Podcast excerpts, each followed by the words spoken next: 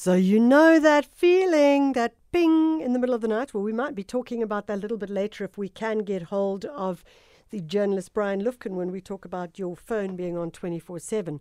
But let's get closer to the story we're about to cover now the Tinder Swindler. So, it uh, is on the streaming uh, channel Netflix and it's I, must say, I couldn't. I, I, was watching it, and then when I started to think about it afterwards, I was like, was that actually for real? Because apparently, the gentleman, Shimon Hayut, also known as Simon Leviev, is still on the out and about. Thinus Ferreira is the founder and editor of TV with Thinus. Thinus, thanks so much for joining us. Hello, Michelle. Hello. Thinus, it's, it's such a crazy documentary. I mean, we've heard the trailer, but maybe you want to just. Uh, talk it through for those of our listeners who are keen to maybe see it or just want to know more about it. There's obviously also another term I just want to explain in three seconds for people who might not know the word catfishing. But yes, that's, exactly. of course, when people are sort of create a fake profile or pretend to be, uh, uh, they say on the internet you can be a cat. Uh, typing behind the uh, keyboard, uh, your totally somebody else. So you create like a fake profile on Facebook or um, yeah. Instagram or anything like that. So this is almost catfishing on steroids. exactly, exactly. He, yeah, it's this guy who uh, obviously, uh, and I'm gonna sort of like talk vague because you really have to experience this and just sort of for the the gasp-inducing sort of like shock of what it is but he's, he's obviously not the, the, the real person he pretends to be. And then he sort of uh, creates this love and romance pyramid scheme, um, if you can call it that, where he uses all of these other women. Uh, we, we've seen the stories of the, the, the man who's maybe married to two different families in different cities. This is almost that concept where it's this guy who then sort of leads women on, woos them online, uh, sends flowers, takes you to the restaurant, private jets, champagne, and whatever. But it it happens with people that he's already been romancing before you. So he uses that collection of money to then sort of overwhelm you, make you fall in love, and then yes. after a few months add you to the collection of people that he asks for uh, money, and this documentary tracks how that whole facade then sort of eventually implodes so, and he gets caught.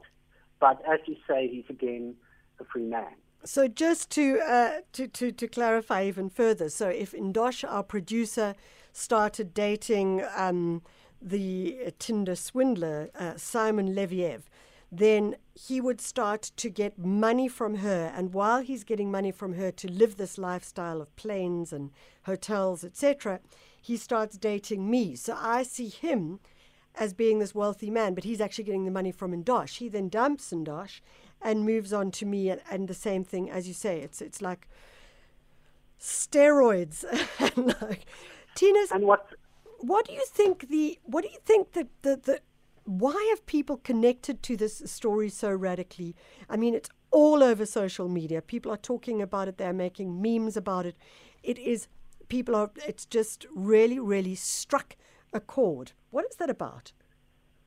When you watch it, you think, oh, I'm not going to be the stupid person who allows someone to see my PIN at the ATM. I'm not, I'm not a fool. I'm not going to fall for these sort of scams and things like that. So in this case, it's it's he's so meticulous and so clever. So he, at the obviously, if somebody comes to you and say, "Give me a thousand rand," you're going to go no. But what he does is he starts giving you a thousand rand, and then he takes you on a private sort of holiday with him to Spain with a lot of his friends and things like that. And then suddenly he might say, "Oh, um, I just have a small issue. Can you give me uh, ten thousand dollars?" And then you think, "Whoa!" In terms of the wealth that I've seen he literally has, the money that he spends, that's not a lot. And this is my friend that I trust. I've been on trips. I've stayed with him in hotels or things like that. Um, it's a small amount of money. So he starts by uh, sort of winning your trust by opening up this supposed wealthy world mm. and then sort of um, uh, luring you in with um, these requests that then start growing, and then at the end, all of these victims are like maxed out. The one is maxed out in uh, cash loans and other loans and credit cards for 250,000 Rand, and it's all in her name because he mm. then uses your credit card details and things like that. Thinus, you know, um, one of the things I suppose that struck me about it was this idea that perhaps a story like this couldn't have happened um, previously to COVID, prior to COVID. And the reason I say that is that the, the, the loneliness that people have felt and the uh, needing to connect with other people that they have felt maybe is something and, and some, something that like really pushed it into the kinds of spaces that it did.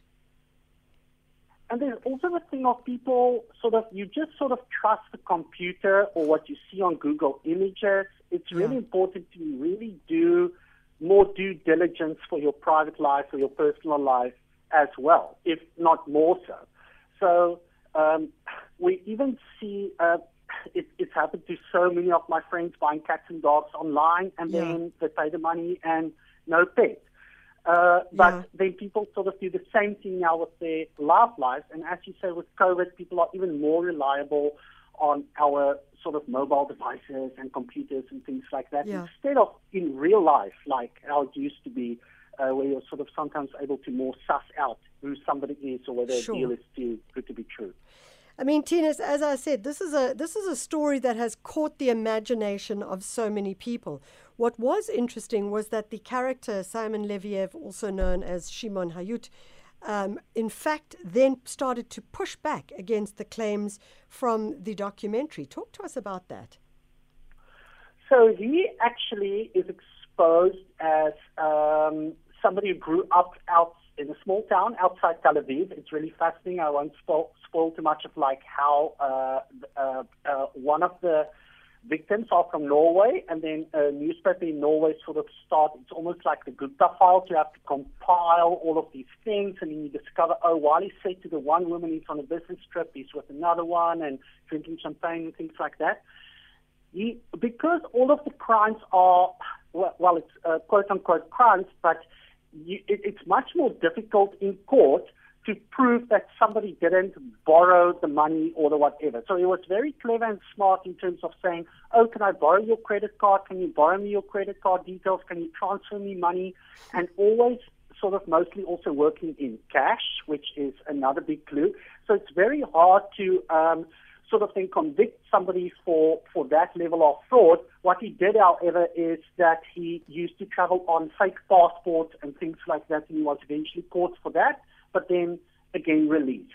Um, there is a very good moment also in the documentary where one of the women, very shocking moment, uh, is on a plane on her way to go and want to meet him, and then um, he, uh, she discovers that he's a fraud and she sort of gets him back then by selling some of his clothes.